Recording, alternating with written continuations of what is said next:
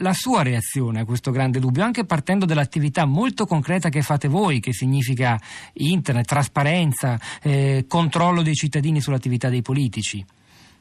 Ma sicuramente mh, al giorno d'oggi da un punto di vista tecnologico le soluzioni sia per migliorare il lavoro dei parlamentari eh, nel loro quotidiano, nel lavoro d'aula delle commissioni, sia soluzioni tecniche per interagire con i cittadini, ce ne sono tantissime.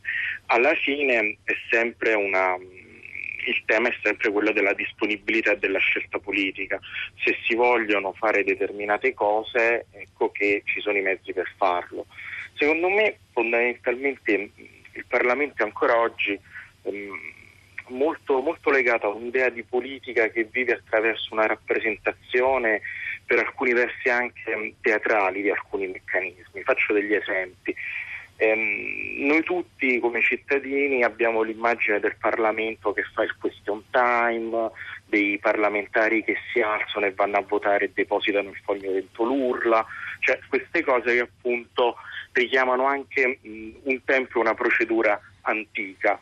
E, è pur vero che tecnicamente andare oggi a lavorare con il voto elettronico, una cosa che è possibile da decenni in tutti i comuni italiani, eh, quindi non è una cosa che è un rinnovato ultimo della tecnologia, è un, un, elemento che semplifica molto il lavoro del parlamentare perché ha la sua tesserina, mette la tesserina, pigia un pulsante e vota ed è una cosa che non solo dà un'immediatezza nello svolgimento dell'operazione, ma attraverso l'acquisizione dell'informazione in un meccanismo appunto strutturato consente al cittadino una trasparenza, perché per farla, per farla breve, tutta questa teatralità fatta di movimenti, di scene, di enfasi nei discorsi, fondamentalmente non riesce a restituirci un'informazione reale. Invece attraverso un voto elettronico potremmo ad esempio avere informazioni molto precise su chi è presente e su che cosa ha votato. Basta pensare che un meccanismo come quello del voto elettronico viene utilizzato dal Parlamento solo nelle aule parlamentari e non sempre, invece nelle commissioni non c'è e questo per dire è un, molto, un esempio molto interessante perché da una parte ha in sé un aspetto pratico, concreto, proprio di rituali del Parlamento, ma attenzione perché questo rituale del Parlamento, se lo vediamo con gli occhi di oggi, capiamo come aggiornarlo significa accedere a quella che è la trasparenza, perché appunto andare a lavorare con le tecnologie che ci permettono di raccogliere informazioni, strutturarle e pubblicarle ci consente di avere dati sui politici. E allora se abbiamo trasparenza, ecco che questo è uno dei valori su cui andando ad investire possiamo pensare anche di risolvere o comunque attenuare uno dei problemi. Quindi in questo senso che è la crisi di rappresentanza. Forse dobbiamo rassegnarci l'idea, rassegnarci oppure promuovere l'idea che la politica per essere un po' più veloce, un po' meno lenta, un po' più al passo con il progresso scientifico tecnologico debba, eh, alcuni direbbero, verticalizzarsi un po' di più, avere, dare più potere a, e, e anche più velocemente a, per esempio a chi vince le elezioni. Guardi, allora due, due, elementi distinti ma in correlazione. Allora, il primo, noi sicuramente siamo affezionati a un'idea alta di politica, politica che rappresenta i cittadini, trova mediazione, che governa i processi, innanzitutto quelli economici.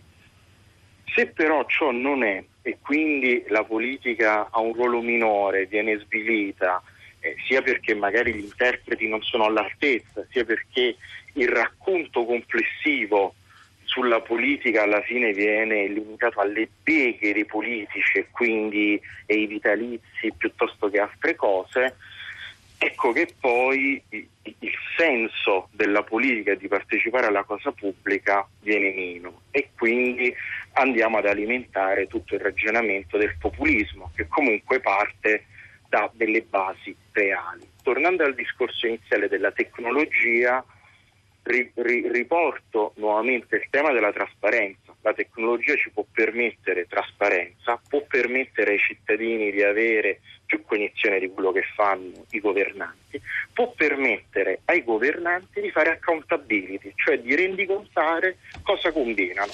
E questo è un elemento fondamentale perché se c'è populismo, il populismo semplifica, dice sono tutti uguali, non fa niente nessuno. Il politico che invece ha valore attraverso l'accountability può dimostrare quello che ha fatto. Quindi diciamo questa è una prima osservazione. E non è Secondo... detto che questa, eh, usiamo questa parola in inglese anche se qualcuno ci sgrida perché accountability è sempre difficile da tradurre in italiano, come rendicontazione. Diciamo. Non è detto che questa partecipazione, questo controllo esercitato dai cittadini anche attraverso le piattaforme rese possibili da Open Police o da altre realtà rallentino il processo. Questo si, ci sai perché eh, insomma l'idea è che così però forse si diventa, un, diventa tutto un po' più complicato. Per esempio, se ogni decisione deve essere passata al vaglio potenzialmente dell'occhio di tutti i cittadini cittadini. Questo non, non, non la rende una decisione magari ma, più ma questo, ma coerente alla nostra volontà, ma più lenta. No, allora innanzitutto è ovvio che a livello sistemico noi continuiamo a muoverci in una democrazia rappresentativa e anche quella che è stata una forza politica in Italia abbastanza consistente come i 5 Stelle negli ultimi anni, cioè dall'inizio di questa legislatura, da quando sono entrati in Parlamento, pian piano hanno abbandonato anche loro una visione di democrazia diretta e ormai si concentrano pienamente in un sistema rappresentativo istituzionale. Guardi, la, la, la, fermo solo per, per ricordare eh, che ieri in questa trasmissione abbiamo parlato di quelle proposte, secondo eh, qualcuno un po' strampalate di democrazia diretta al Comune di Roma, proposte dei 5 Stelle, con un Danilo Torinelli, l'uomo delle riforme del movimento, che in effetti ha detto, tra le altre cose, eh, per noi la democrazia diretta non è in contrasto con la democrazia rappresentativa, sono due modalità, diciamo, forse la prima è un correttivo del secondo, della seconda. Allora, che è un po' un cambio culturale. Sì, diciamo, a livello diciamo, accademico sì, sono due sistemi in contrapposizione, però loro la intendono nell'idea di eh, individuare dei meccanismi che possano portare il cittadino a partecipare di più dentro una democrazia rappresentativa. Quindi ci muoviamo dentro uno schema in cui fondamentalmente devono essere coniugate due esigenze, rappresentanza e governabilità. Questo è il tema che, eh, che c'è in tutti i sistemi democratici e che poi riemerge ogni volta che si parla di, di legge elettorale. Ora, prima dicevo, attenzione a non confondere, confondere un impianto alto, maturo, che, che, tutti noi vorremmo quando parliamo di politica, al fatto che certe volte non ci riusciamo perché gli interpreti non sono all'altezza.